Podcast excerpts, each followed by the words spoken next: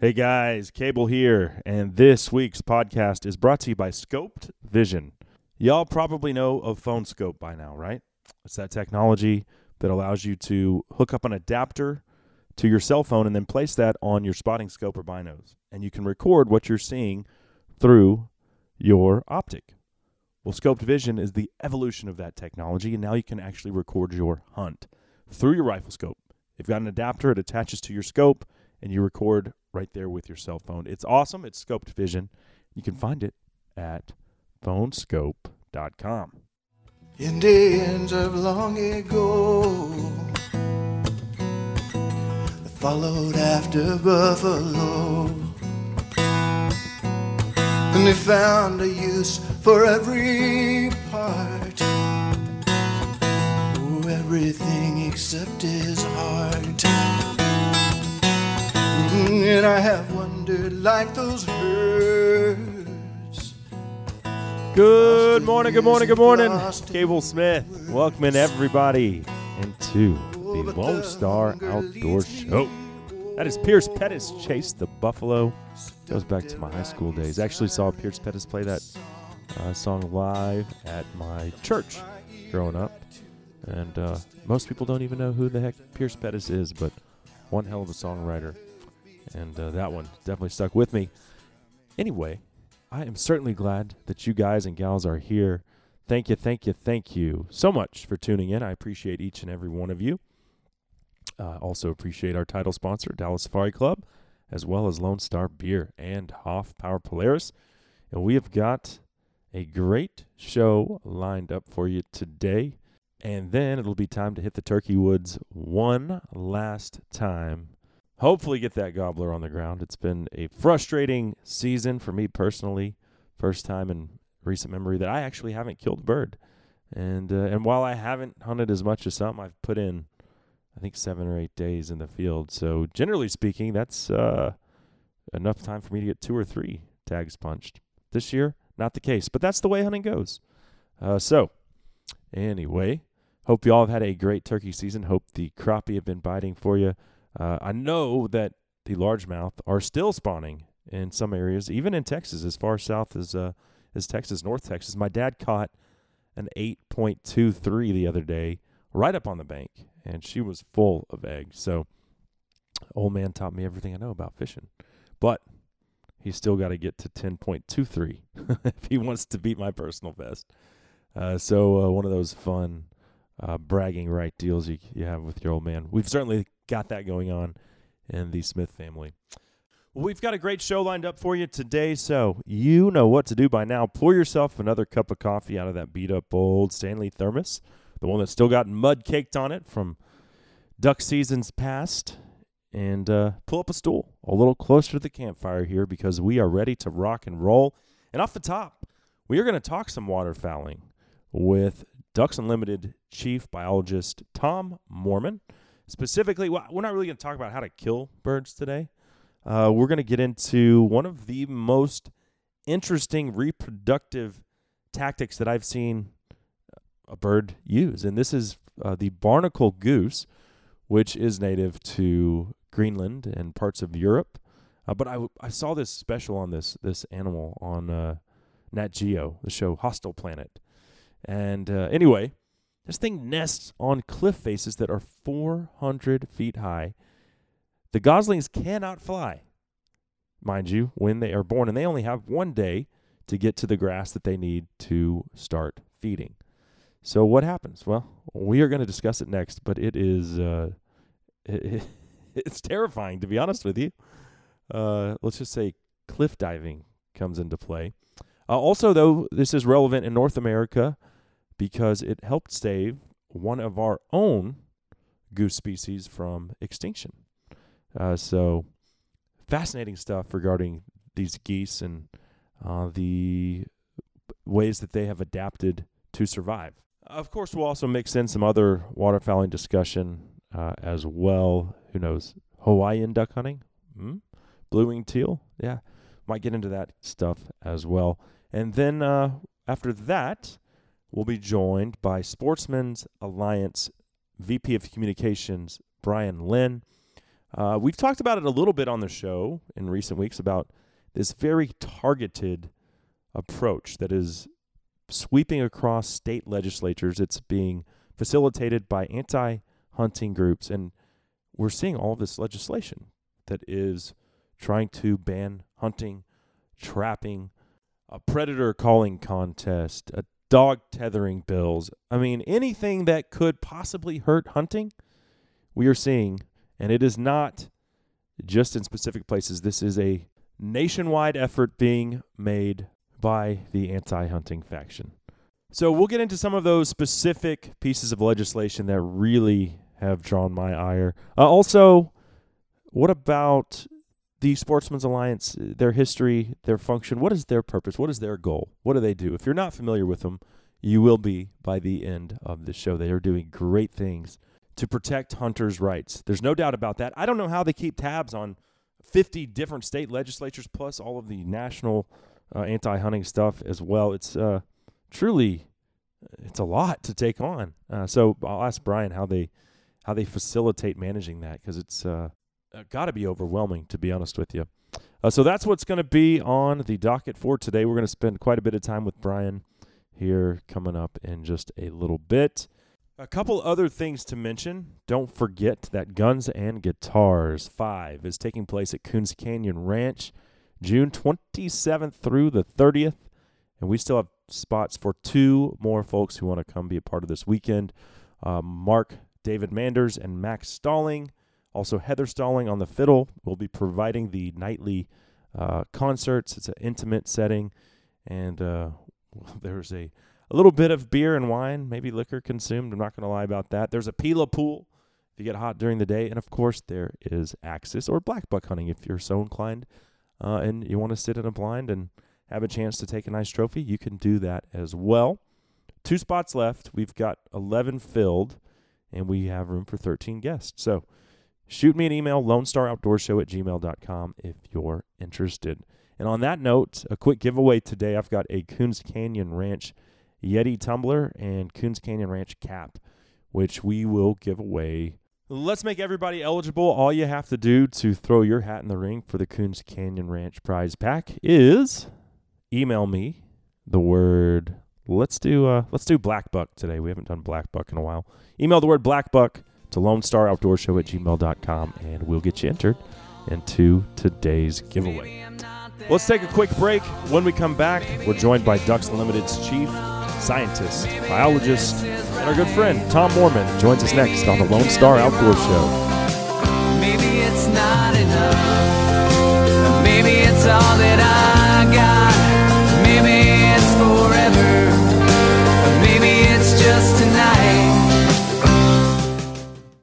Are you tired of waking up at 2 a.m. to fight public land skybusters? Cable here for Three Curl Outfitters and their new North Texas Duck Club, which consists of over 3,000 acres and 40 water bodies throughout Ellis and Navarro counties. Three Curl does the planting, provides metal blinds, decoys, and posts a weekly scouting report. All you and your buddies do is reserve the property you want and show up to hunt. This opportunity is limited to 10 four person memberships, so for the waterfowling experience of your lifetime, go to 3curl.com or call 214 641 8097 today. Howdy, folks. I'm Lee Hoffmeyer for Hoffmeyer's Outdoor Superstore in Gulfway, Texas. I hope you're enjoying the Lone Star Outdoor Show. We've been a title sponsor for a number of years now, and we're proud to be a part of it. I'd also like to thank you for making Hoffmeyer's once again the number one Polaris dealer in Texas. Pike County, Illinois, and the surrounding area is hallowed ground for whitetail hunters. And with 21 years' experience, Golden Triangle Whitetails is the oldest outfitter in the state. Spread out over 14,000 acres, they have 350 acres of food plots, 500 tree stands, and over 80 box blinds. The guides take pride in having hunters harvest giant Midwest bucks. Golden Triangle Whitetail hunts the Illinois archery, shotgun, and muzzleloader season. They have a full time chef and excellent lodging. Book your whitetail hunt of a lifetime by going to www.goldentrianglewhitetail.com today.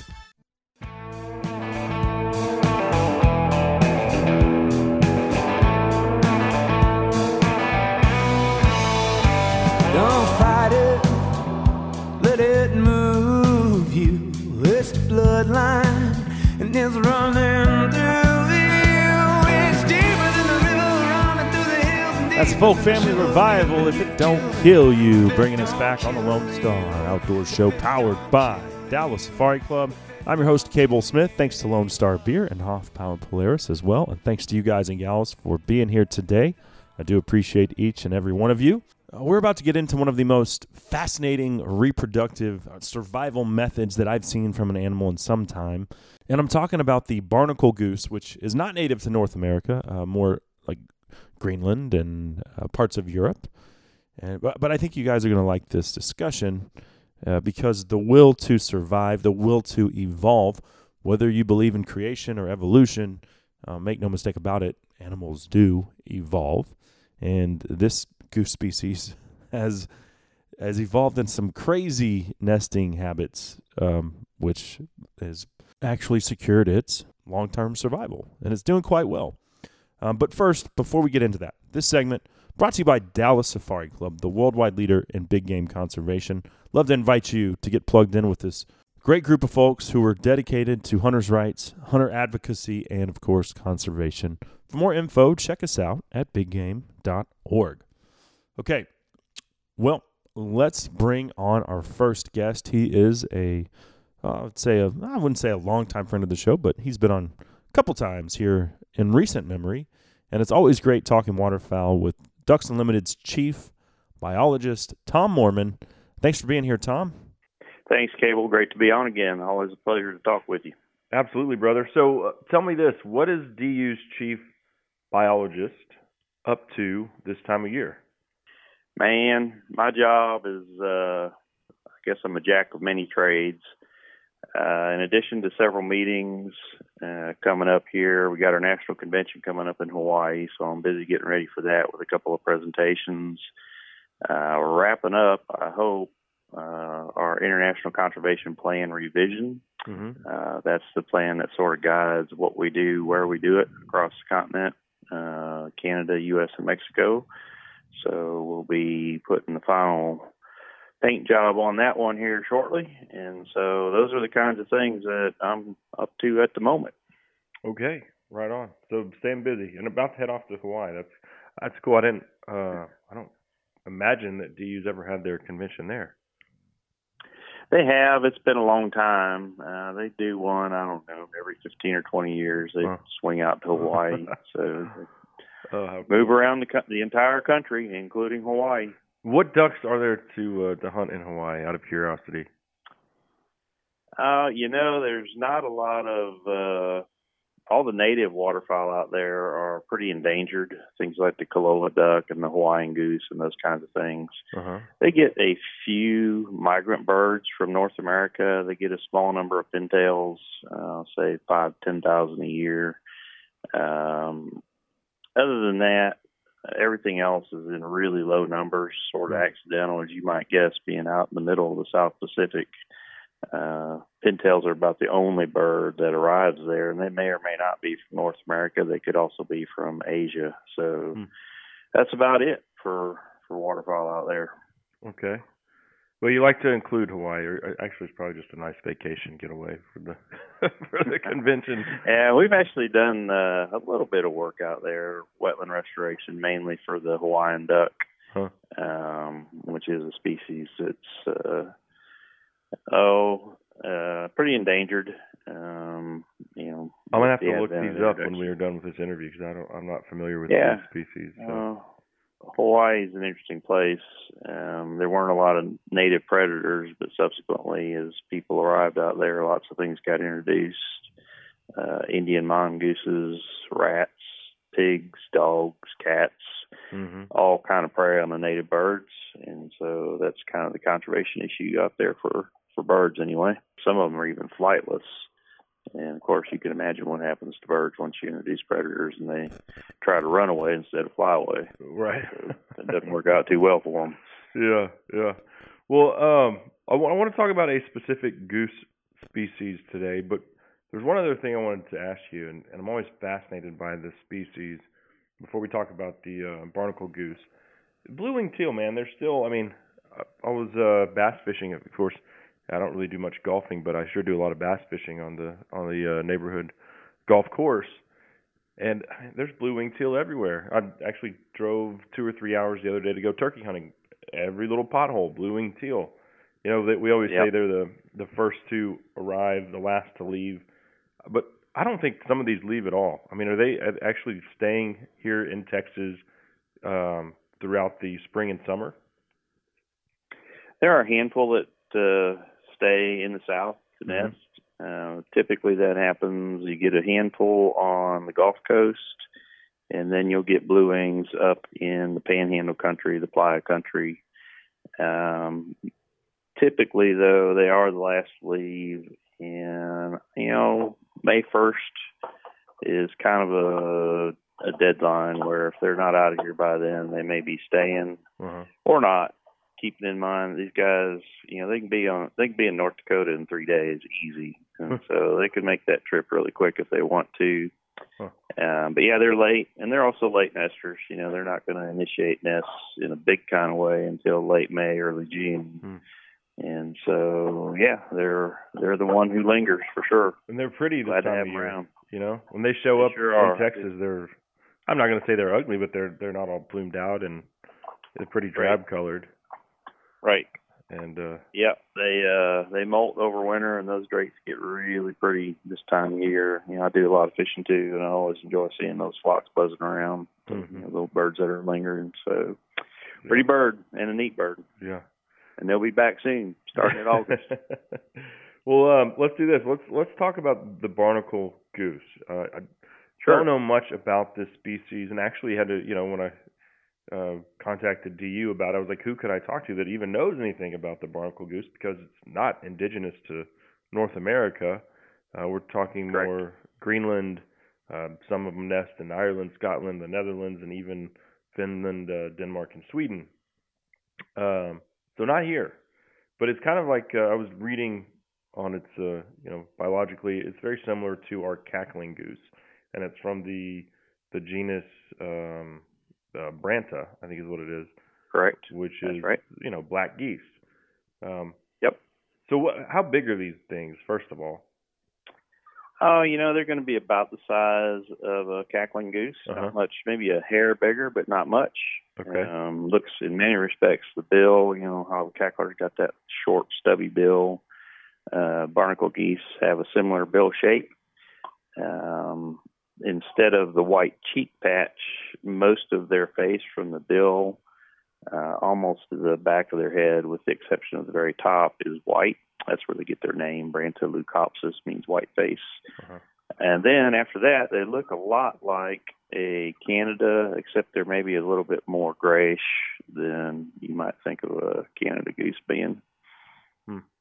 Yeah, we get those cacklers, and you know, you talked about the panhandle Yep. or those blue winged teal. I mean, those come in by the hundreds of thousands. It seems like Right. every uh, every winter. So plenty of those down here.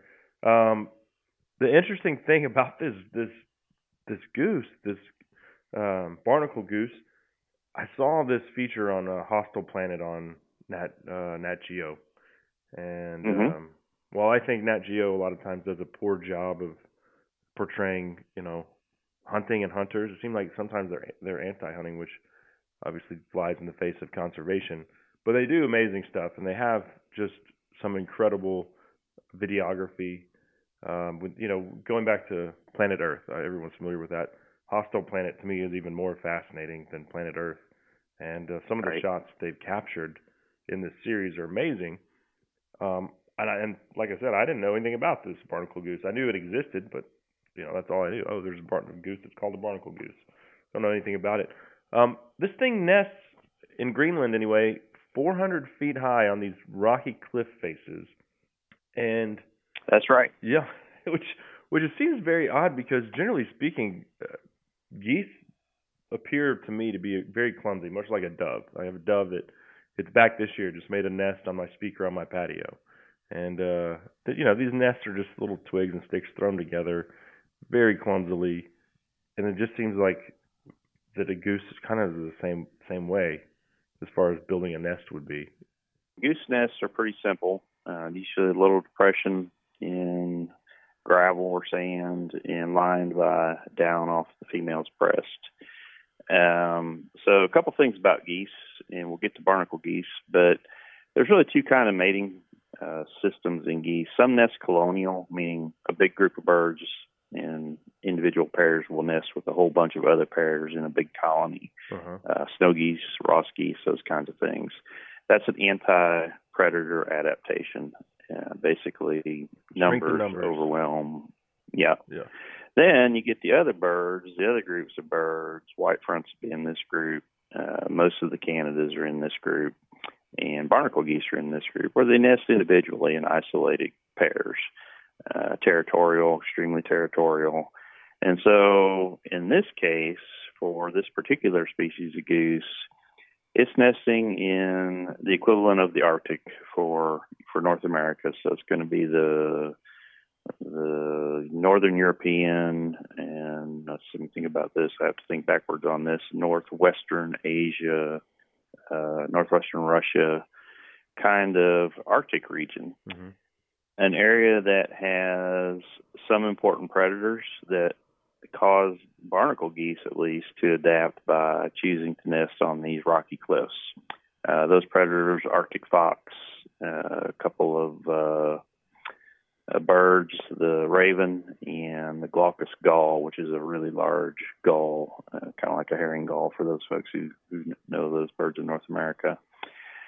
And so predation pressure, it, in response to that, they nest high on these rocky crags where no predators can get them. And so what we're looking at then is they have a really high nest success, right? So the probability of the nest hatching is very, very high hmm um, at that point.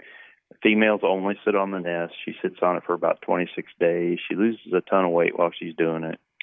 Uh, the male's around defending the nest, even though defense in that part of the world is a little less important than, say, for a Canada goose who's nesting, you know, at typical in more typical places. Um, but anyway, after they hatch, the goslings have to jump, and the only way to get down, these birds have most of the geese are grazers and they feed on grasses and sedges along wetland margins and those kinds of things. Obviously, on a rocky cliff, there are no grasses and there are no wetlands, and so the birds have to make a big leap. Uh, as you noted, it can be up to you know 400 feet or so.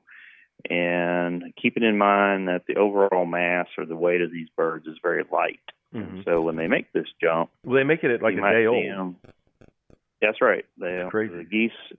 They basically have 36 hours of of in their yolk sac. They absorb it right before they hatch. What's left of it gives them about 24 to 36 hours of energy before they have to find food and they have Mhm. to find water. Which that grass And is a so long way they- away. Yes, it can be up to a mile or so. And so they got to make the leap. And they make this jump and they free fall.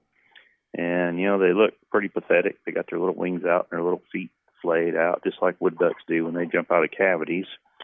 Um, and then they bounce. Sometimes they bounce off the cliffs, they bounce off rocks. And ultimately, uh, gravity takes them to the lowest point and they land. Sometimes they're a bit stunned uh, but they seem to survive. And you know, basically, about ninety percent of the goslings that make the jump at day one survive that jump.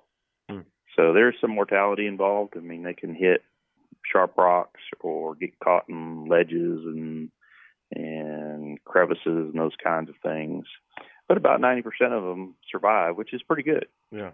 Um, to put it in perspective, only about 50% of the goslings are going to survive to fledge and fall. And so a lot more are going to get lost during the, the rearing period than are lost from that big, rather impressive leap that they have to make. Well, yeah, and you can see that on the- on Hostile Planet. So there's three goslings in this hatch in this clutch, and the first one jumps, bounces off these rocks. I mean, like sharp, just rocks off this cliff and ping ponging all the way down. And he lands, and he looks like you know he lands on his back, and you think he's dead, and then like you know ten seconds he gets up and moves around, and the mom flies down and is right there with him. But a raven comes and you know snatches that one up, and that's the end of that one. Yep. And then the second planet, one man. jumps. Yeah, so so like you said, that one survived the fall, but then you know, 30 seconds later, he's snacked for a raven. Uh, so then the second one jumps, and that one ping pongs around enough to where it's just like it it it dies. It's crushed by the rocks, you know. Uh, doesn't make it. And the last one, which you got to see this footage. I'm, I'm you might have seen it, Tom, but to anyone out there listening, just you know YouTube or whatever. It's absolutely incredible how they capture this stuff. But it jumps, ping pongs around, and you know finally lands. Mom's right there, and and so the third one actually makes it. You know to at least they they leave it there. So I guess it made it to the grass. You don't really know. Um, but uh, it was incredible to see these things. You talk about a wood duck maybe falling what 20 feet, 30 feet. These things. Yeah, sometimes up to 60 or so, but yeah, nothing like that. Yeah. Yeah. So, nothing like these guys are doing. Yeah. And Yeah, interesting. An interesting uh, thing your readers or your listeners may not know is, you know, today's resident Canada goose, the giant Canada goose, you know, is a problem generally for overabundance. They're kind of everywhere, Mhm. and that population was reduced to nearly to extinction. But the remnant population was found on the bluffs of the Missouri River, nesting the same way, high up on cliffs, and those little goslings had to make the leap down to the Missouri River bottoms. So a similar sort of behavior, and those were Canadas you're talking about. That's right, the giant Canada, Wow. uh, that race or subspecies. And so, had they not had that particular population with that particular adaptation, we might not have giant Canadas to for golfers to to yell about for pooping all over the golf course greens and fishermen to yell about for pooping all over the docks. Wow. Okay. Yeah. I, I had no idea that that was uh, that behavior was evident here in North America. Do they still? Are there still um, those same geese in, the Missouri breaks doing the same thing?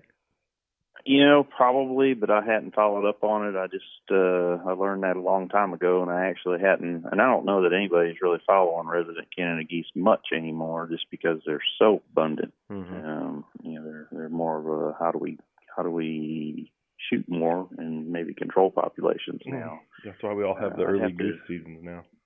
That's right. Yeah. That's right. Well, fascinating stuff. And I don't know. I imagine you can hunt these uh, in the, in those particular places, these barnacle geese, where Yep. they do exist because their You numbers are pretty strong. Yeah, in uh, northwestern Europe, you can hunt barnacle geese.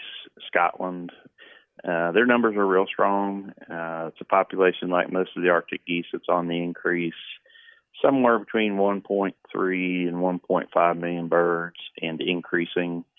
And even in Scotland, um, they can be a bit of a pest for.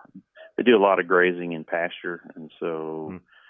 Uh, the landowners are concerned that they're competing with their livestock and their sheep and that, that sort of thing. And so Scotland just increased uh, hunting season a bit on on these guys. But yeah, if you wanted to shoot one, you could go to Greenland, uh, probably go to Iceland and Scotland, those kinds of places. Hmm. Uh, they show up in North America occasionally. We don't know, however, if those are wild birds that got lost or if they're escapes from zoos. Most of the time, you just can't really tell. Interesting. Um, what is it about geese? And I don't know if there's any duck species that are able to do this. I imagine maybe like mergansers or something could. But these birds are they, don't have the ability to feed and then regurgitate their food to their young, which is essentially why you see these wood ducks jumping out of trees, and now you know we're talking about these geese jumping 400 feet off of a cliff. Um, that just, I mean, an adaptation that is not specific to waterfowl in general? Uh, it's not specific to waterfowl. There are a number of species of birds that have a strategy where they they lay larger eggs, so they invest more energy in the clutch, so that the ducklings are more advanced when they hatch. Mm. Um, so if you think about, you know, pheasants do that, quail do that, uh, some of the, some of the gallinaceous birds do it, and then waterfowl do it. And so the alternative strategy is, you know, most of the songbirds lay tiny little eggs, but when uh, when uh, nestlings when they hatch, they're basically blind, almost featherless, and unable to care for themselves. So it's just two different strategies. There's technical terms. The songbirds are called altricial young. The geese and the ducks are called precocial young. And the precocial strategy means that basically they can leave the nest within a day and immediately start foraging on their own. Hmm. Okay. And it's just a just a different strategy compared to some of the other bird groups. Fascinating. Fascinating. Um, well, that's basically what I wanted to, to get into today. I will mention one other thing. You, you said maybe some of these barnacle geese, if they are seen in North America, they you know they've uh, gotten out of zoos or some kind of captivity. About six or seven years ago, we were hunting in Wills Point, Texas, and these two geese came in that we honestly I didn't know what they were, uh, but they came into the decoys and you know they, they were acting like geese, until we shot. And uh, actually, it was Belle. This was yeah six seven years ago. She brings this pink-footed goose-looking thing back, and turns out you know we had to look it up on the internet, but they were Egyptian geese. And uh, Oh yeah. apparently there's Yeah. like some colonies around the Lake Fork area that I imagine these things just uh started as escaped pets or something like that. Yeah, probably escaped from zoos or waterfowl collectors, um, those kinds of folks. But yeah, there's populations that are what I would call feral or introduced that are Mhm. breeding. Uh, South Texas, Houston area, uh, South Florida, and look for them. I don't know that they're they're going to expand everywhere, but it wouldn't surprise me if they, you know, slowly expand their range a little bit in North America. No, they're they're certainly a pretty bird. Yeah, they're interesting looking birds for sure. Well, Tom, man, it's always great to visit with you. Thanks for jumping on and just talking about some uh, interesting stuff related to these species that uh, we all love to pursue every fall. I appreciate the the opportunity, and especially the opportunity to talk about something a little different this Yeah. time over a little barnacle goose action. well, hey, have fun in Hawaii. All right, man. I appreciate it. All right, take care. See you. All right, there he goes. Ducks Unlimited chief, biologist, or scientist, whatever you want to call him, if it has to do with uh, duck or goose behavior. Um, hey, Tom Moorman is the guy to talk to. Always a pleasure visiting with Tom. That segment of the show proudly brought to you by All Seasons Feeders and Blinds. My good buddy Glenn over at Coons Canyon Ranch just bought a big chingon. I was a little jealous because he sent me a picture of it, popped up on his ranch there, and uh, what well really is my favorite spot to hunt axis deer. So now uh, he's got this awesome blind, which I'm going to enjoy hunting out of come this June for guns and guitars. But anyway, the big chingone, it's got room for like five people. I put my whole family in mine.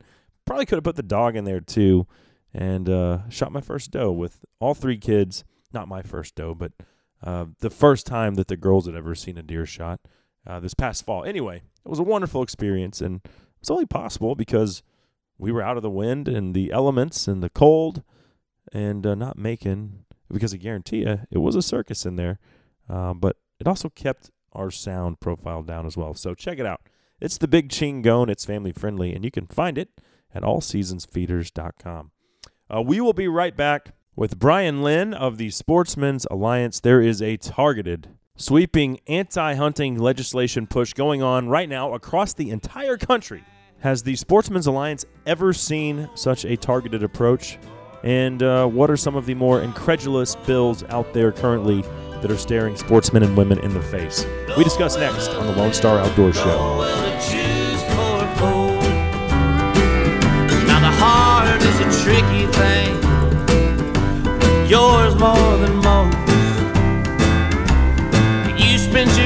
Life wandering with a look on your face like you seen it go. In the market for a compact track loader, then check out the Bobcat Advantage, where Bobcat track loaders squared off against other brands in a variety of tests and challenges. Whether you're looking for performance advantages, uptime protection, or quality design, Bobcat compact track loaders are the best built machines in the industry. But don't take our word for it. Watch the videos at bobcatadvantage.com or see Bobcat machines in person at Bobcat of Dallas and Louisville, Fort Worth, Cedar Hill, Longview, and now McKinney. Visit bobcatofdallas.com or call 469 586 0000. Hi, I'm Craig Boddington. I'd like to invite you to become a member of Dallas Safari Club, one of the world's leading hunting and conservation organizations. As a member, you'll receive Game Trails magazine, a monthly newsletter, and invitations to our monthly meetings and special activities. Join Dallas Safari Club, an international organization based in Dallas, supporting hunting and conservation worldwide. For more information, call 800 9 GO HUNT or visit our website at www.biggame.org. Hey, hey, y'all, this is Roger Creager, and if I'm not out fishing or trying to take over the world, I'm listening to the Lone Star Outdoor Show. But I'm older now and I've learned to hold my tongue. You can't speak the truth even when it's right in front of you. But you gotta be careful who you might offend.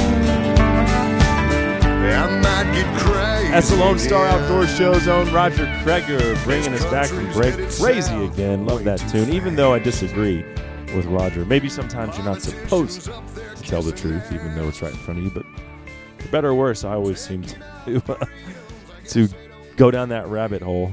And uh, it makes for some interesting conversations.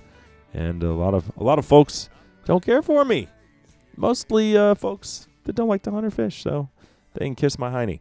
Uh, I'm Cable Smith. Thank you for being here, by the way. And thanks to our title sponsor, Dallas Safari Club, who lives that mantra as well. They're going to tell the truth, uh, no matter what. And when it comes to big game conservation, they are the global leader. That's why I want to encourage you to check out the website. It's just biggame.org, and this is a group of people who are passionate about conservation, hunters' rights, and hunter advocacy. So for more info, check us out. Biggame.org. Love to have you. Um, okay, with that being said, let's bring on our next guest. He is the vice president of communications for one of my favorite organizations. Um, speaking of uh, truth telling, and you know what? Uh, um, this just this made me think of an interview with Ted Nugent back in it had to be nearly a decade ago. Probably one of the first shows we ever did. It was about the time Obama got elected the first term, and uh, Ted was like, "You know why people like Rush Limbaugh are important?" And he said it's because they spotlight the cockroaches. and I'm not calling Obama a cockroach, which clearly Uncle Ted was, um, but it's important to have uh, the the whistleblowers, the truth tellers out there. And Sportsmen's Alliance is just like uh, Dallas Safari Club, and much like myself, they're going to tell the truth even if it's not what people want to hear. And it's so very important in today's age because the anti hunters are using lies and uh, emotional reaction to try to pass anti hunting legislation. And they're doing it nationwide in perhaps the most targeted and widespread effort that we've ever seen here in uh, 2019. And so, without further ado, uh, let's go ahead and dive into some of these issues, which I think y'all are going to find mind blowing, to be honest with you. Uh, it's my pleasure to welcome Brian Lynn to the show. Hey, thank you. It's awesome to be on here. It is my pleasure. Um, so, before we get into uh, the meat of today's conversation, tell us a little bit about yourself. You know, how long you've been with Sportsmen's Alliance and, and, and what you did previously. Sure. Um, well, I've been with the, the Alliance for, I guess it's coming up on five years now in October.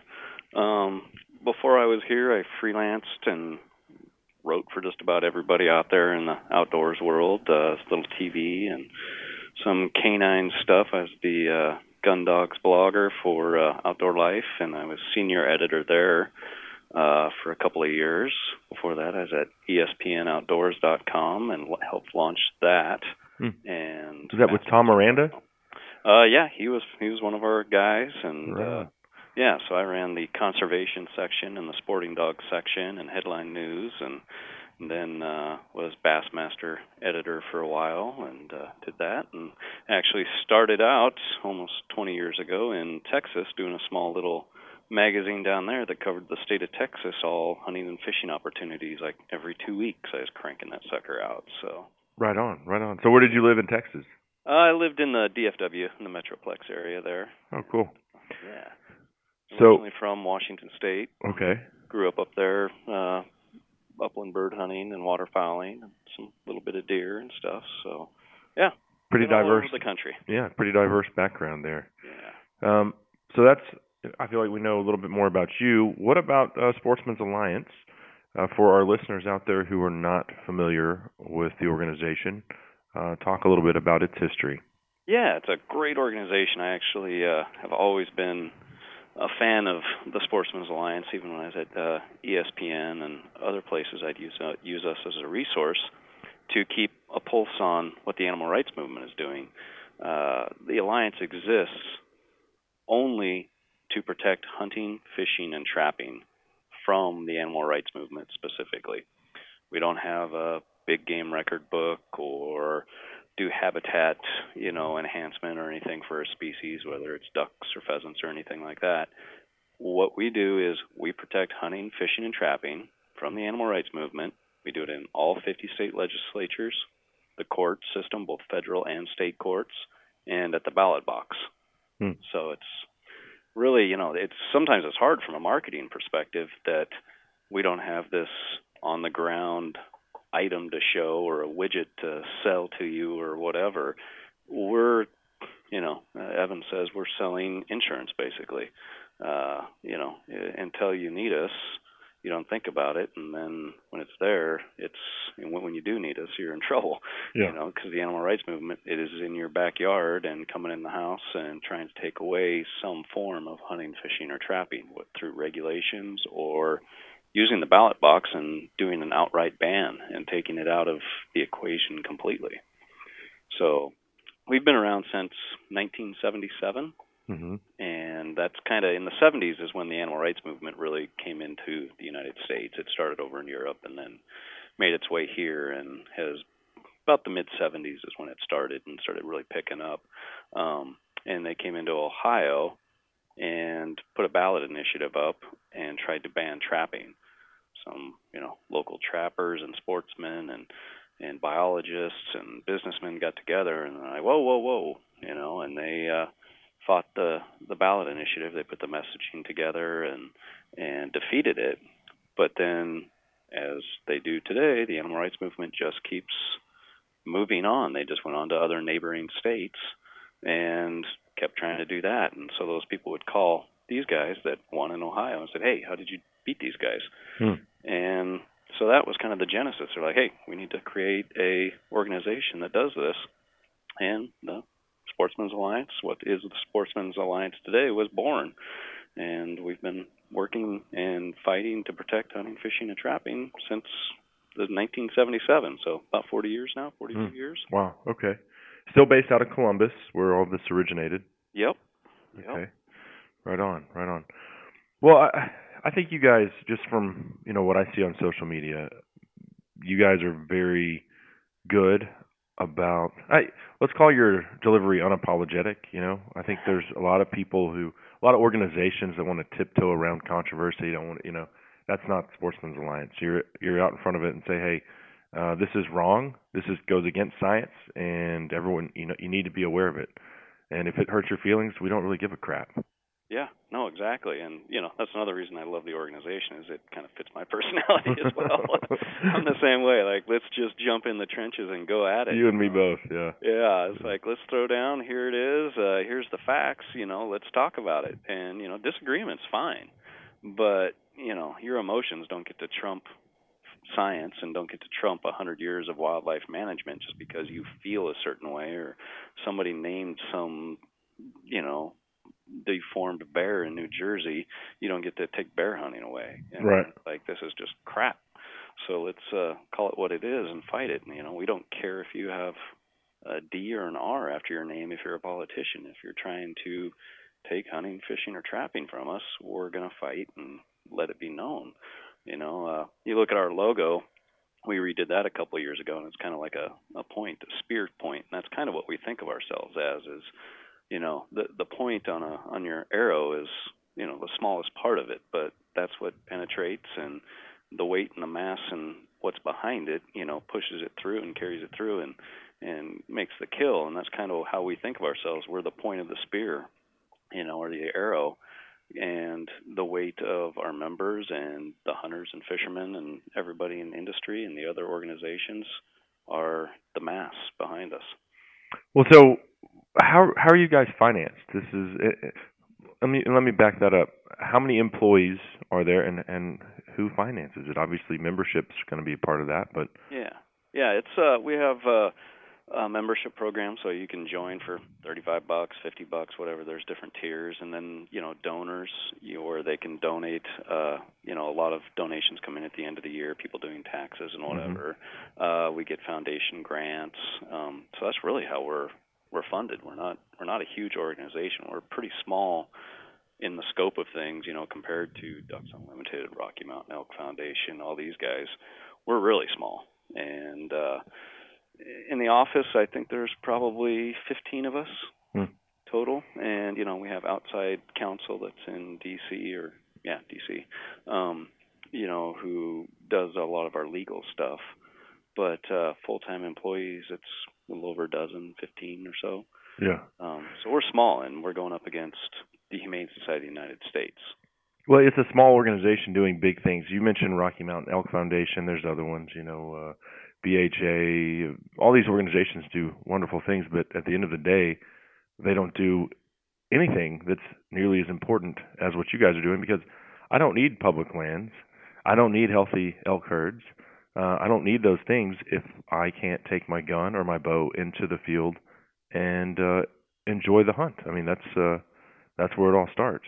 Yeah, I mean it. Uh, you know, public lands, access, all that stuff's important. Habitat and doing all these things. But I mean, you know, I work with all these different organizations too, and I've been in the industry for 20 years, and we'll sit down and talk. And you know, it, I have friends at Ducks Unlimited and stuff, and they say it. They're like, "You allow us to do what we do." Mm-hmm. You know, if we lose and a piece of this goes away, it gets taken away. And uh, you know, like you said, it the public land thing is there's it's two sides of the same coin. You have to have access. You have to have that property, but you also have to be able to manage it and hunt it. You know, if you don't have the hunting side of it, the consumptive nature that we are as hunters, fishermen, and trappers, you don't have anything. You know, I have a park that I can go for a walk in. Yeah. I need that. I need a place Yeah. I can shoot. Hiking's great, but uh, yeah, it's- I want to hike with a gun on my back, and when I get up to the top, I want to shoot something and carry it out. Yeah, know? I don't want to just go look at it. yeah, yeah. Know? I mean, you, you you see everything else. I mean, let's we're not bloodthirsty. Let's. I mean, we're uh there are no more naturalists, more uh, you know enthusiastic folks about wildlife than than hunters because that's part of the journey. Is oh hey, look at the gray squirrel in the tree while you're on a spring bear hunt, or you know whatever it is. There's so many cool things to see that most people and most of the people who are trying to take these rights away, they never experience that stuff ever. No, it, it, it gets into this idea of conservation versus preservation. You know, they just want us to preserve everything as if somehow nature is frozen in time, which as outdoorsmen we know that's not true. It's always changing. You know, it's a it's a boom and bust cycles of things going on. Um, but they just want us to be passive observers as as conservationists, as consumers, as hunters, we want to be immersed in it. We, we're part of the ecosystem. Mhm. We're part of this, you know. preservation is a death sentence for wildlife because where's the where's the money coming from just hey uh you don't want to go for a hike and look at wildlife great but what are you contributing financially to wildlife nothing you're not doing Yeah. anything Yeah, no, exactly. You know, and it's uh that's where we got into. don't get me wrong i like taking a camera sometimes and just taking you know take some pictures you know whatever Yeah. but uh that there's there's no money that's being generated revenue for No. wildlife you, you remove you remove you know what we do whether it is hunting fishing trapping or uh, recreational shooting is a huge part of that. You remove that you're removing all the funding you Mhm. know? It's a, the wildlife management model is built on the backs of sportsmen and there's n- so far nothing else to replace it. And it has a hundred year track record of being successful. Yeah. You know, this is where we get into the idea, you know, if you see on our social posts and stuff, we hashtag things huntervationist. You know, that came out uh, a couple of years ago when remember when PETA did their big uh social media frame to put your profile Oh, yeah, in and it yeah. shoot selfies, not animals. Mhm. Then we all started using it to put our dead animals on. right Yeah. Well, uh, we were sitting here in the office going, "Man, we need to do something like that. How do we do this? What what can we say in that smallest space and whatever?" And like, well, what do we believe in? We we want to hunt and we believe in conservation. We sat there kicking it around and came up with huntervationist, a combination of hunter and conservationist. You know, and that gets back to the idea of participation and being active in the outdoors as a hunter and immersing yourself, but it also is the conservation piece. You know, you can't have one without the other. yeah You know, and conservation and the funding and you know our most one of our magazines, one of our last couple magazines, we dove into it and you know, you're talking almost 3 billion dollars a year, billion with a B, coming from excise taxes and license and fees or license and tag purchases. You know, you can't remove 3 billion dollars from anything without it hurting whatever that business is. And good luck trying to find a replacement for three billion dollars every single year. Well, I didn't, you know, contribute the whole three billion, but after doing my taxes, it was a lot. but you know the good thing about being in this business, I wrote it all off.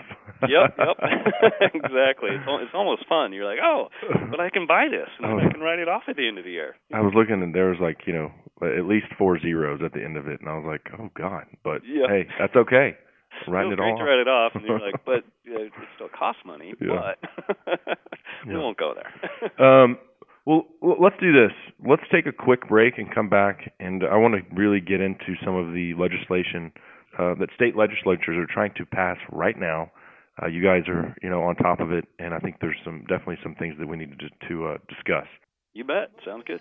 Excellent. And that segment was brought to you by Lone Star Ag Credit. They've been helping folks finance their own piece of paradise for over 100 years. So if you're looking to take that plunge, whether you want a property for recreating, uh, hunting, fishing, or running cattle, may- maybe you just want to get the hell out of the big city, Lone Star Ag Credit has you covered. And uh, you can find them at LoneStarAgCredit.com. We will be right back with more from Brian Lynn of the Sportsmen's Alliance. You're listening to the Lone Star Outdoor Show. He never said too much about home or the bruises on his back. I asked him about him one time, but he never answered back. Yeah, William, you grew up hard and mean. Hey y'all, Chris Letzinger, online sales manager at Cinnamon Creek Ranch here, reminding you we're not your typical archery club. We're a one of a kind archery facility with indoor and outdoor ranges, full pro shop, and six different 3D courses. Cinnamon Creek was designed by hunters for hunters. Located in Roanoke, Texas, we have over 200 3D targets to hone your archery skills. Call 817 439 8998 or visit us at cinnamoncreekranch.com to visit our new online store. That's cinnamoncreekranch.com.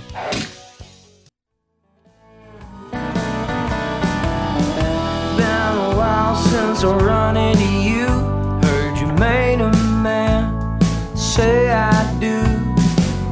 You give him loving in exchange for the pearls that ain't enough. You want the world.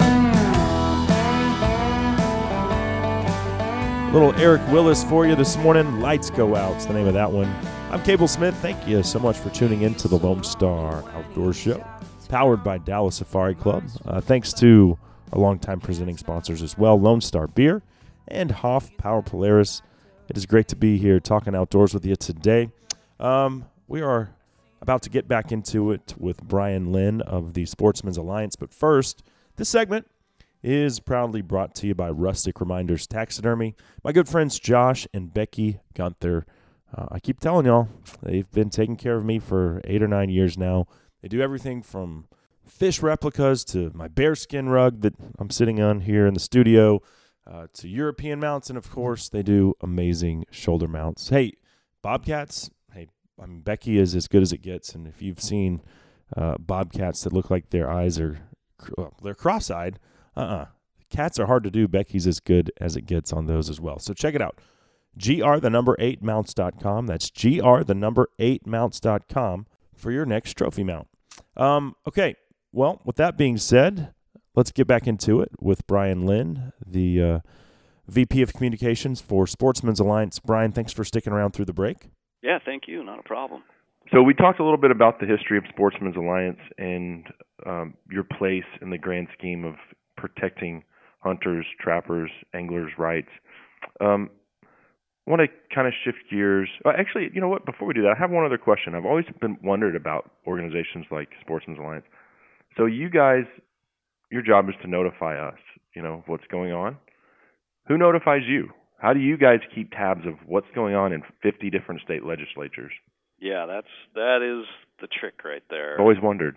yeah, yeah, that's the trick. We have a government affairs team, very good at what they do. Um, we have software, and I, I don't know, they do something magic on their side, but it's there's software that scans bills that are introduced, or there's you know flags that pop up, Hmm. with, you know keywording that uh, you know if it pertains to sportsmen and hunting dogs or whatever, and it flags it, and we review it manually, and then if it's something, if it's nothing, throw it out. If it's something, then you know start digging and looking at it. And a lot of it, you know, oftentimes uh, people will send it to me on Facebook or Instagram or whatever, and I'll kick it over because a lot of times this stuff just pops up, and we're busy working on the fires that are going, and didn't see the other one start. So Mm-hmm. somebody will send it send it over, and I'll kick it to them, and they'll chase it down. So a lot of times our members are saying, you know, the guys are engaged saying, hey, this is coming, or you know, whatever, this just got introduced today, and then we'll follow up. And you know, if we're doing our job really well, the stuff doesn't even, you know, we, we don't even have to publicize it. it the, it we're kind of like an iceberg, you know. Mm-hmm. What we're what you see on social media is just a little part of it. You know, there's I think in this last legislative session that we're in right now, currently the government affairs team was working on and monitoring about 500 bills. Goodness. Wow. Yeah. You know, and so what we put out there on social media is just a fraction of that. Mhm. But they are monitoring, watching, seeing where this is going. Uh, if it's something you know we don't like, they'll call a sponsor or whatever and be like, "Hey, this is BS. You know, you need to get rid of this because here's why." And da da da da. And a lot of times they just pull it right then, or they will amend it so it's you know palatable for us. You know, um, so when that stuff happens, we don't have to put alerts out. We don't have to say anything. It's when it goes beyond that that then they go, well, we're still going to do it. And it's like, okay, I got to fire up the troops and let people know and activate this, and then start working with committee members and trying to educate them on, you know, the nuances of what's going to happen here. Because a lot of these guys are just basically ignorant of wildlife management and the role hunters play. And Yeah. why something that seems or sounds reasonable isn't. You know. So Yeah. yeah. Well, currently we're seeing this. I mean, it's a nationwide, it's coast to coast effort, and it is a, a very organized, methodical effort, and, and and they're trying to do it behind the scenes. I mean, they, they don't like when Sportsmen's Alliance puts something out. Here's an alert of what's going on. They want it to be all done hush hush, but they are the animal rights groups are doing a you know it's a targeted campaign essentially um, where they're having uh, you know politicians sponsor legislation that attacks hunting, and most of it that I've seen in this session uh, is in regard to predator hunting, Ryan. And uh, I don't know why, because when I look at a bear, I don't like think, oh, that's so much cooler than a deer. I just see an animal that I would like to shoot and you know eat.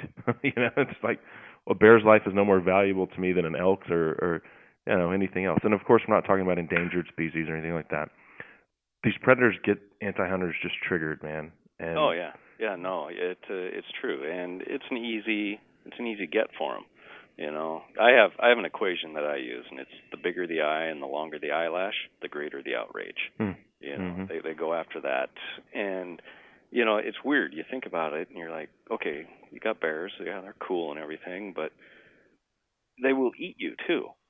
Right. You know, and it's like they don't that doesn't equate to them that it can be a threat.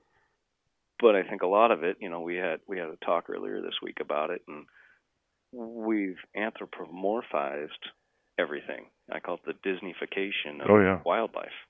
You know, it's uh you look at bears, you know, there's Winnie the Bear, there's Smokey the Bear, there's all, you know, teddy bears. Baloo, what is it? Is that the one in Jungle Book? Yeah, Baloo, you know. so you got these big bears and they're funny and they're cute and all this and that's how a disconnected society, your urban society starts thinking. That's how this the animal rights movement are thinking or portray it anyways. You know, when somebody does get attacked, they say, "Well, it's rare." When the ecosystem gets screwed up, they say, "Well, nature balances itself," which is the greatest fallacy out there. It's never balances itself. It's always boom and bust cycles. Well, and you can't take the human equation out of it with our uh, you know ever expanding population. It's uh Yeah. it's we're here to manage and you know coexist. All this crap about us invading you know the animal space, it's just uh not real. I mean, it's Yeah, I like mean it's it's not reality. Yeah. Like okay, yeah, we do impact and we do take habitat and we do this, but that's society. I mean, we're growing, we're doing this.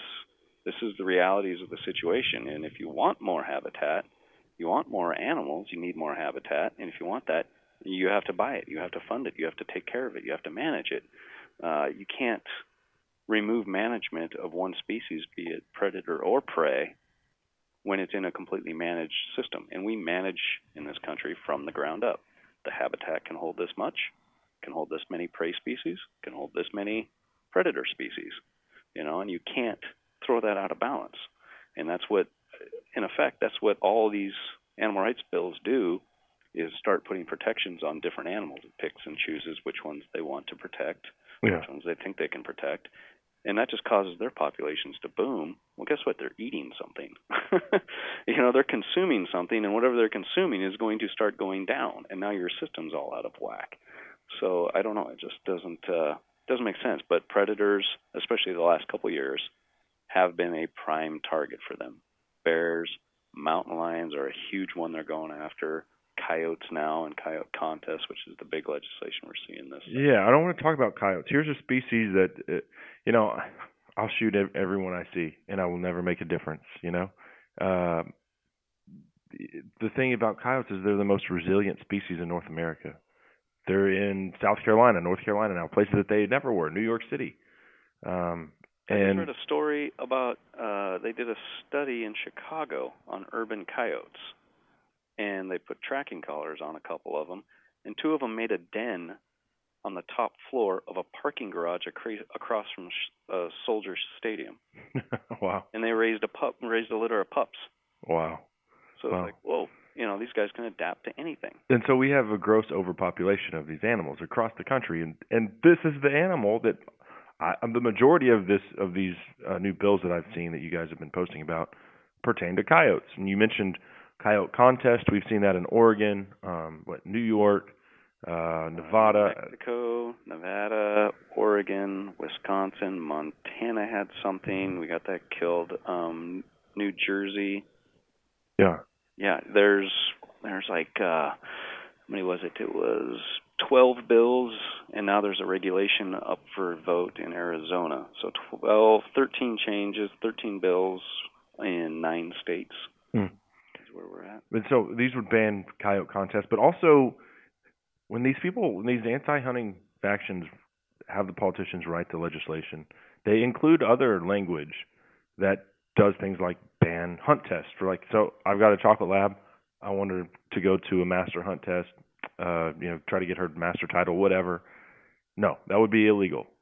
Yeah. The one in New York, I believe, would prohibit uh, hunt tests.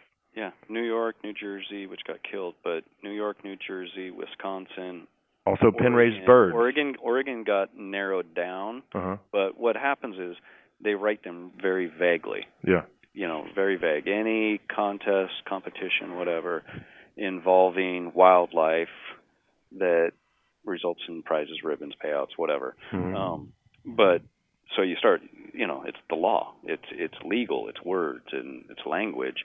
So you look at that and you're like, okay, contest, competition, derbies, yada yada yada, and the key is wildlife. Well, then you have to look at well, how is wildlife defined in this state?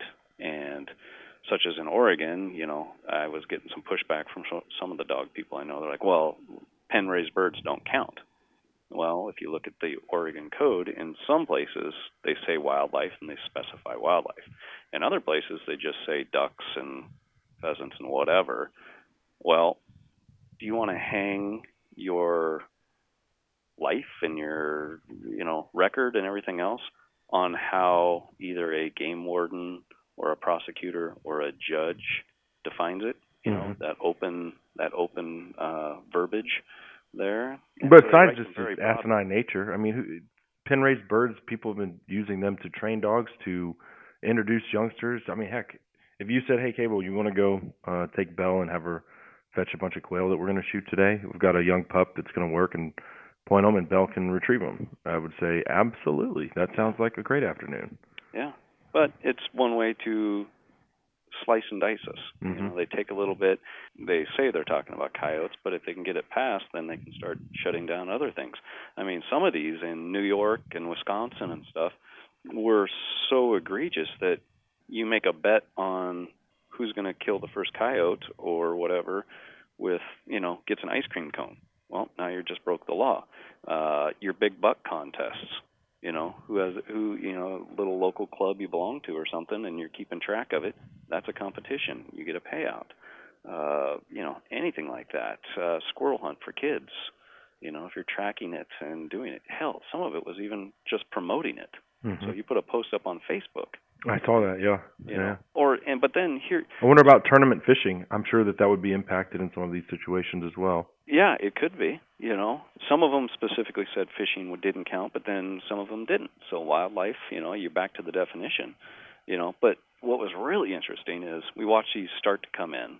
You know, it came in here, and usually there's one or two a year we see, Mhm. and this came in one, two, three, four, and then they got more and more egregious, and you know, more and more broad, and taking more and more. Not even trying to just say coyotes; they're saying any kind, anything involving wildlife. And then it moved to Nevada, and Nevada had had a bill that they were putting out there to stop. And if you did this, participated in it, promoted it, you it was a felony. It became a felony, and it was Oh yeah, I saw this. It equated with manslaughter. Rape. Yeah, rape, manslaughter. Like Arson. You shoot a coyote in a competition, you get the same penalty as somebody who kills another person. Yeah. You know, and that's that's basically like the evolution of the animal rights movement. That's our ultimate goal, is to equate animal life and human life, Mhm. Mhm. and stop all hunting. Yeah, it's not about coyotes. That's just the, it's No. just the species that they've hung their hat on this go around. Yeah. And uh it's uh it's designed like you said to just stop hunting completely. Yeah, they're they're just doing it piece by piece, species by species, state by state, taking Yeah. what they can, you know. And every time they win, every time they get something passed, they win. We lose. We have to win every single battle just to maintain our line, just to maintain what we already have. Mhm. Mhm. They only have to win once, and they take it, take something from us. Well, I use uh California as, as as we're as a prime example for how this, you know, can happen. For example, uh I think it was in the 90s they banned mountain lion hunting, okay? So that was before I was ever doing this, before my time in the in the outdoor space. Um then see I started in 2008. I think it was about 2010 or 2011. I had a hound hunter, a houndsman from Northern California on. It was a black bear and bobcat hunter made a bunch a significant part of his income off of that every year practicing conservation you know his hunters would buy tags he'd sell the hunt and fund the you know conservation money wheel uh they outlawed that year they lost the vote they lost um and they no longer can hunt bears or bobcats with hounds and now this year this is just recently uh, one of my followers um sent me this note and I think you guys hit on it as well that they are trying to outlaw the take of bobcats altogether, meaning you cannot take a bobcat in California. End of story. Yeah. And so here's the evolution. It went from mountain lions to to now you can't hunt bears and uh, bobcats with hounds, and now you cannot hunt bobcats. Period. Yep. And uh, you know that's just it's it's the it's their little uh, breadcrumbs. They you know their little trail of one win after another, but you wake up and 20 years later and, and you have nothing. You can't now you can't even hunt a bobcat. Yeah, it's it's the slippery slope that is, you know, come to life. They don't. That's exactly what they're doing, and they come back. They'll leave it alone for a little bit, and they'll come back and hit it again, and take a little bit more, or move to a different species. And you know, it's the same thing. I you know grew up in Washington State. They ban the use of hounds for bears and mountain lions. You know, they banned the use of bait and they banned trapping. You know, hmm. So they just keep taking and taking, and they win. And a lot of it boils down to rural versus urban. You know, Oh, yeah. Washington State, California, it's the I-5 corridor. You know, from Seattle down to San Diego, those big cities dictate what happens in the rest of the state, and that's scary. You know, it's uh, and you know that that even makes places like Texas, you know, prone to being getting that. You know, Well, as long as we can keep outvoting Austin, you know, we'll be all right. yeah, you know, Austin, Houston, Dallas, you know, Yeah. they can screw things up in a hurry. So, so yeah, it's it's tough, and you know, and then you get into ballot initiatives and qualifying for a ballot initiative, and that's how they pass a lot of this stuff. The the big bands, uh, Washington State with hounds and such like that. Well, and you know now you see all these videos of mountain lions walking through neighborhoods in California and and bears yeah. and and and then the state has to pay government trappers or hunters to go in and either remove them or relocate them or euthanize them, and that's on the taxpayer's dime. When you had hunters, they were doing the damn job just fine already.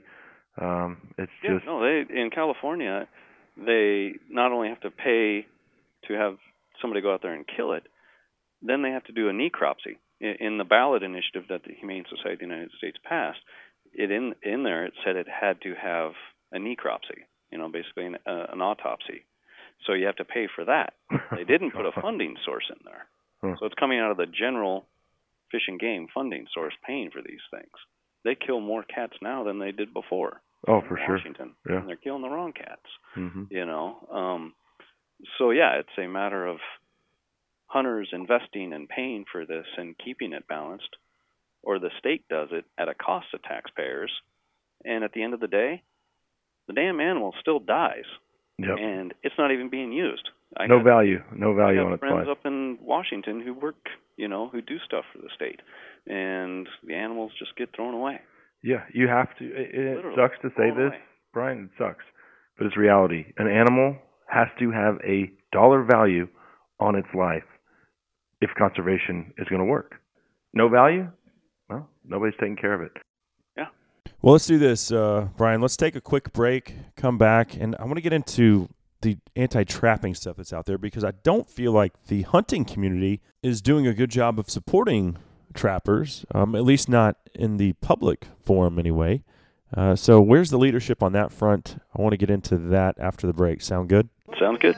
All right. That segment, by the way, proudly brought to you by Pulsar Night Vision and Thermal Imaging Technology. I've still got the Pulsar Trail XP50 on my 224 Valkyrie. It is the creme de la creme when it comes to thermal optics. So if you're looking for a game changer to get after the hogs or coyotes specifically, you know, that's what I use it for. Uh, under the cover of darkness, then check out the Pulsar Trail. You can find it at pulsarnv.com. We will be right back with more from Sportsmen's Alliance's Brian Lynn, right here on the Lone Star Outdoor was the Show. fastest thing around. Long and lean, every young man's dream. She turned every head in town. She was built and fun to handle sun. Hey y'all, spring is here, and that means a lot of things, but specifically, your lawn is about to become your own worst nightmare. That's why I use JC's Landscaping. They do everything from lawn and landscape maintenance to fertilization and weed control. New premium sod installations. Hey, you need a French drain? I had to have them put in a French drain a couple years ago. They do that too. Landscaping updates, makeovers, stone borders, patios, and much more. Serving the North Dallas and surrounding areas, you can find them at jclandscapingllc.com and tell them Cable sent you.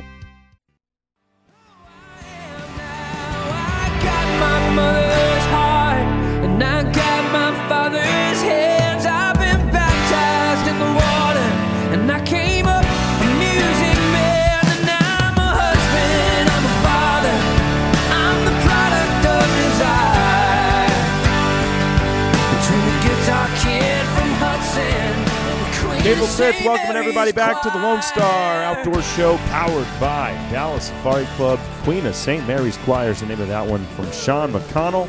Uh, thank you, thank you, thank you for being here today as we are still visiting with Sportsmen's Alliance VP of Communications, Brian Lynn.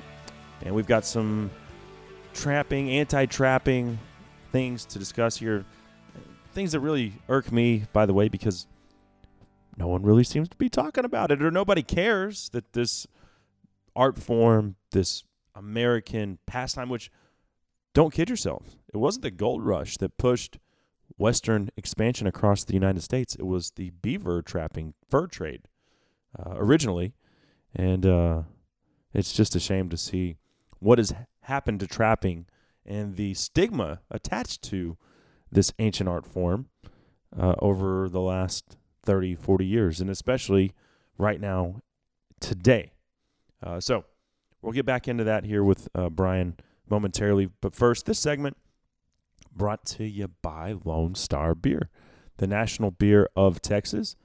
And this spring, this summer, when you fire up the smoker or the barbecue pit, grab the new Lone Star 24 7. It's uh, only 2.4% alcohol, I think, and 67 calories. So it's what you know folks describe as a, a day drinker. not going to put you on your hiney if you want to enjoy a cold bottle or can of suds. Lone Star 24 7. All right. With that being said, Brian, thanks for sticking around. Uh, like I alluded to, this really bothers me on the trapping side of things because no one in the outdoor industry, like as far as personalities or or uh, or leaders, folks that I would call leaders, um, really seem to want to take trapping on. And I don't understand if it's because they're afraid of the backlash. But you know, we'll talk about it on this show. Uh, that is for sure. So, what are some of the the issues that are going on with trapping right now and the anti-trapping legislation that we're seeing uh, throughout many state legislatures?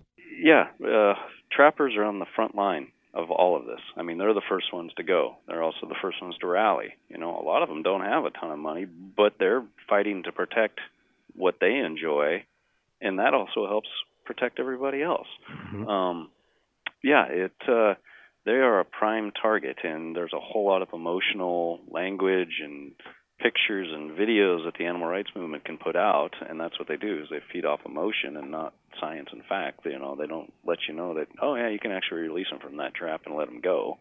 Um, they demonize it as much as possible with emotionally driven language. And yeah, our sportsmen ourselves, we need to stand up and stick up for them and put the facts out there, put the science out there, the wildlife management. Here's why it's important.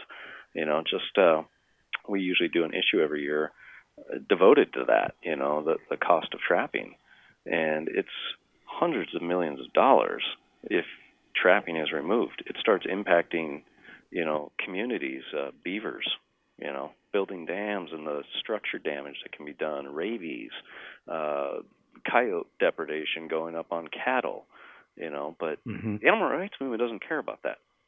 It's not what they care about. And actually, driving the price of cattle up is great for them because that means it becomes more expensive. They use economic tactics as well for dairy and poultry and uh, beef you know, to yeah. attack ranching. That's all they want to do. They want to stop hunting. They want to stop ranching. They Yeah. think we should all eat vegetables. And the ironic thing is that they don't realize that animals get killed who are eating their vegetables. So the animals still die. Well, and and you you also brought ranching into the equation. See, I'm not a rancher, and and I'm like I said, I don't run my own trap line, but I'm one of them. You know, these are my people, um, and I feel like there's just a general sense of indifference. Like, oh, why should I care about ranching? You know, Mhm. why should I care about trapping? And this is from hunters, like I said, and I just find that grossly unacceptable. I mean, we're all in it together. Um, things that impact ranching, things that you know, a- animal rights, but stuff that legislation that affects how you treat a cattle. I mean, that's the same crap that they're throwing at us. Yeah. You know. Yeah, they don't. You know, here's what we've been saying is they don't want to stop just one thing. They don't want to just stop trapping. They want to stop all of it. You know, and it's a small jump to go from the use of traps to then using hounds and bait and whatever else to going after bows.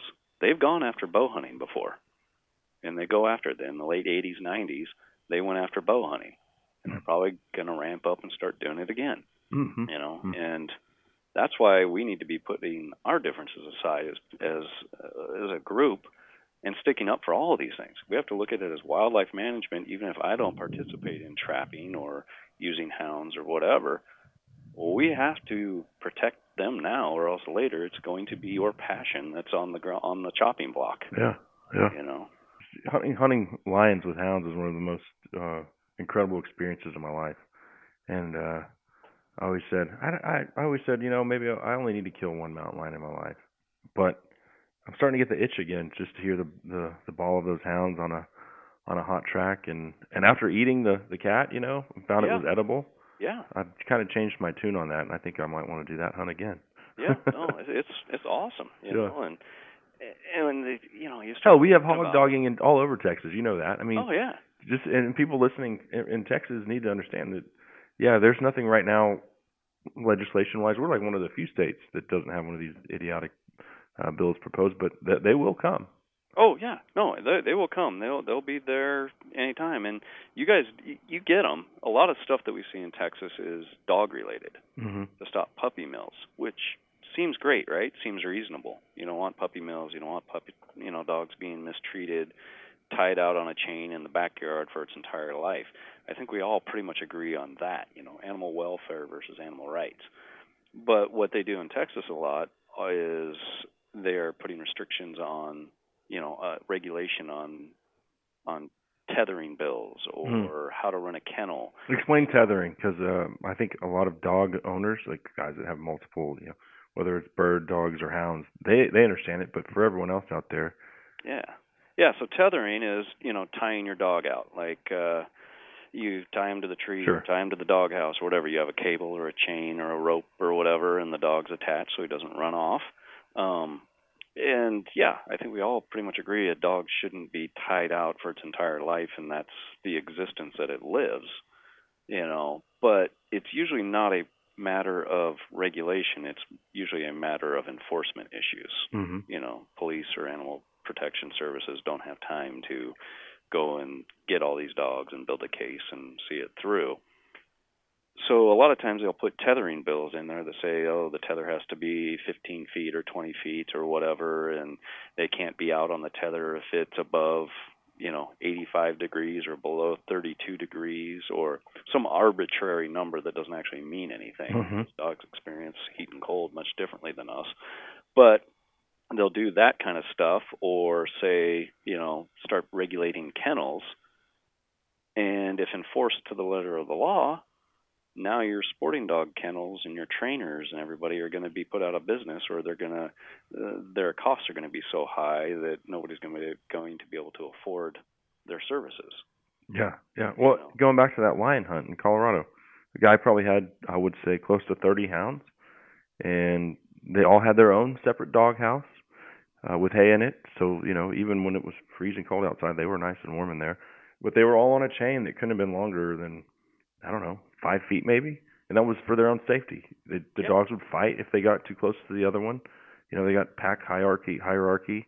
Um, also to keep dogs from breeding females from the, you know, when a bitch would come into heat. Um, and then more, most importantly, to keep them from getting tangled up and hurting each other, uh, hurting themselves. Yeah, no, that That would put a know, guy like him out of business. You know, Yeah, it totally God, would. we got to have 18 foot tether for all 30 dogs. I mean, come yeah. on. And how much room are you going to have to have, and what's going to happen, and yeah, you know, and there's dogs, some dogs that, you know, beagles and stuff that, you know, try to kennel some of them. They'll climb right on out and hang themselves, or we had a beagle whatever. when I was a kid. We named her Elliot the Wanderer because she would just get and wander. And uh, she lived to the I think be like 13. She finally got hit by a car on one of her uh, wandering expeditions. But those beagles, man, they they just they get their nose full of something, they just keep going. they're going. I've hunted rabbits with them. They're they're cool little dogs though. Cool hounds. Yeah, Yeah. yeah. So uh yeah, so there's you know even Texas isn't immune to it, you know. So Mhm. they, that's where we see a lot of things coming in there. Well, have you ever seen such a a targeted nationwide campaign like like we're seeing right now? Like where all of this is coming down in the same session. We haven't seen a year or a session like this with this volume in probably 10 years or more. Huh. You know, Okay. at least this could be one of the this is one of the busiest ever. It's like it's just we're drowning trying to keep up with it and get it out and and you know talk to people and make calls and all that. Um, it, the animal rights movement loves to do things like you know right this time it's coyote contests Mhm. and it's taken hold. You know, it's got news coverage and then they've they've launched it in these different states now. You know, nine states, ten states, something like that. Um, and they'll they'll do this every now and then. Well, they'll they'll concentrate on one thing and pop it around, and they can start using political pressure then. Mhm. Oh, well, your neighboring state's doing it, or it passed in this neighboring state. You need to be like this, and basically shame politicians and turn it into a a media war. You know, and the animal rights movement, their their messaging is super friendly to the media. Ours isn't Yeah. yeah, we want to kill this thing. Oh, well, that doesn't really go over too well with the general public who doesn't know anything. But the message the animal rights movement puts out there and the image that goes with it, oh, it's powerful, very powerful. You know, it's uh, we live in a soundbite society nowadays. You know, so a headline is all they need, and they can tell the whole story just by putting the word trophy, slaughter, whatever in there, and it connects with the with the audience right away. Our story as sportsmen is much harder. You know, it's longer. You try to explain Pittman Robertson dollars and everything else. And Oh, you mean like facts and science? and- Yeah, Logic. yeah, it's like your eyes glaze over, and people are like, "Oh, okay, yeah," and it's like, "Yeah, they didn't get it." Yeah. You know, it's like sitting either in science class versus recess. You Mhm. know, this is easy to digest, and I get it, and this isn't. Yeah.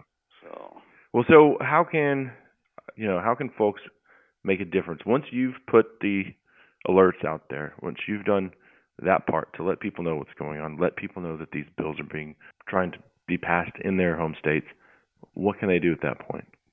the best thing you can do is actually pick up the phone and call.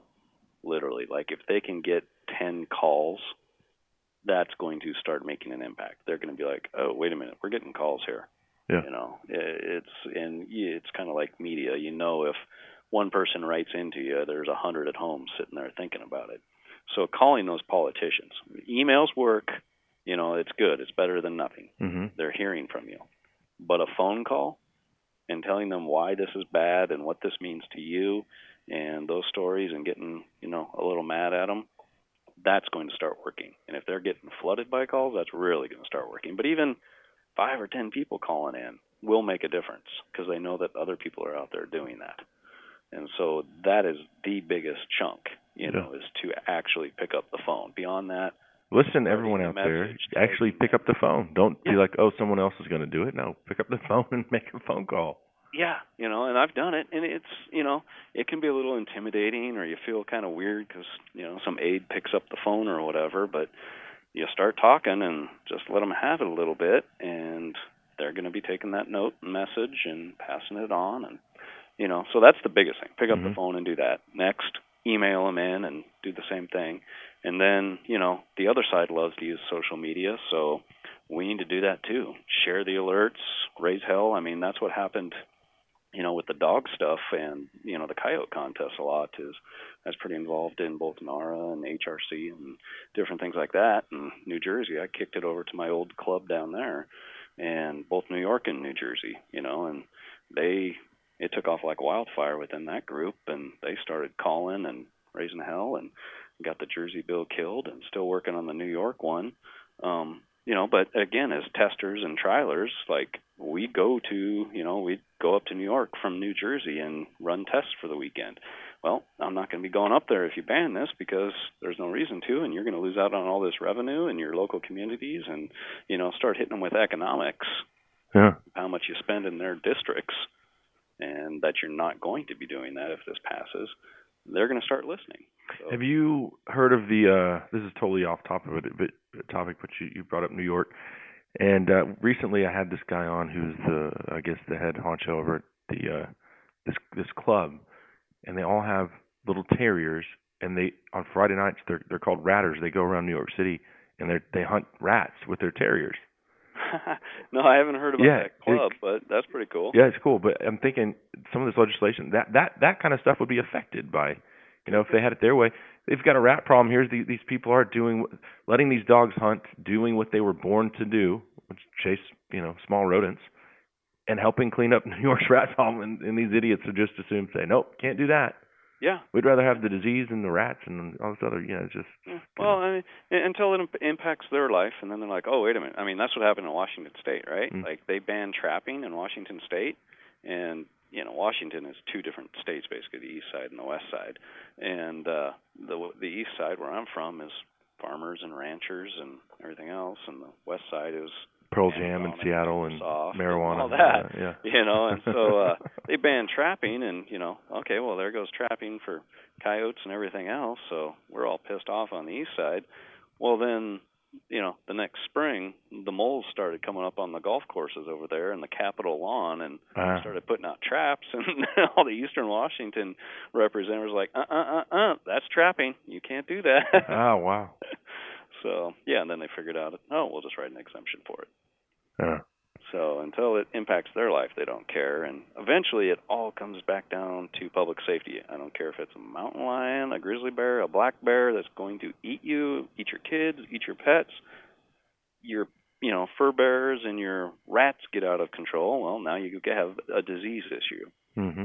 So Mhm. it's you know keeping it all in check and in- balance as most best we can. You know, it's a boom and bust cycle in nature, and we have such an impact on the ecosystem. It's irresponsible of us not to mitigate those boom and bust cycles and try to keep things in an orderly fashion. It's just irresponsible. Absolutely, absolutely. Well, we are uh, about out of time here. I do want to tell you, you know, thank thank you, thank you to the uh, Sportsmen's Alliance for being at the forefront of these issues. Like I said, there's so many organizations that that that shy away from this stuff. It's, they they they do have clout, you know, and they could use that to make a difference, and they choose not to. Uh, you guys don't do that, and I applaud you for that, for keeping all of us abreast of of these attacks on our rights as as hunters, anglers, trappers, ranchers, all of it. Um, if folks wanted to get involved or or join, uh, where's the best place for them to do that? You can do that right online at our website, sportsmen's M E N S sportsmen'salliance.org O-R-G at the Mm. end. Probably gonna have to change that to sports person in the near future. oh, don't get me started. Oh, God. All right, well. um, yeah, no, join up there. There's all sorts of membership levels for individuals, business partners. If you're in the industry, uh, you can join as a business partner, and it's a tax write-off. Uh, hunt clubs, different clubs. You know, we have club memberships, so there's Uh-huh. all sorts of different. About any way you want to give us money, we'll take it. and We'll Mm. give you something in return. and uh, Facebook, Instagram, Sportsmen's Alliance. Y'all can find them there as well. Use the hashtag Huntervationist, and they'll take a look at your post. Yeah. And uh, we certainly appreciate it, Brian. Big fan. Thanks for all you guys do. No, thank you, and thanks for the help of getting the word out and everything you do to promote us. Thank you.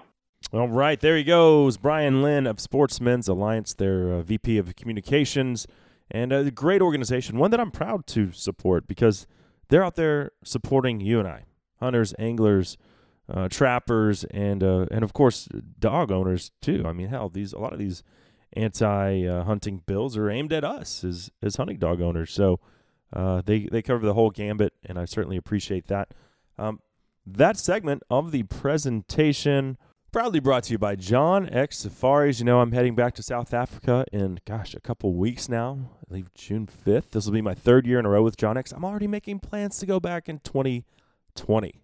And if you want to be a part of that trip, it's never too early to start planning. So uh, shoot me an email to Lone Star Outdoor Show at gmail.com and I'll send you the dates for John X Lone Star Outdoor Show Safari 2020. Uh, unfortunately, we are flat out of time. Got to go. Got to get out of here. Do want to say thanks to both of our guests today. Ducks Unlimited's chief biologist, Tom Moorman, also Sportsmen's Alliance, Brian Lynn. We will do it again, same time, same place next week. Thanks to all of our sponsors as well. And thanks to you, the listener, for being a part of the Lone Star Outdoors Show. Here's little James McMurtry taking us on home. Until then, I'm Cable Smith saying, y'all have a great week in the outdoors. Where'd you hide the body? Where'd you get the gun? Where'd you hide the body? Where'd you get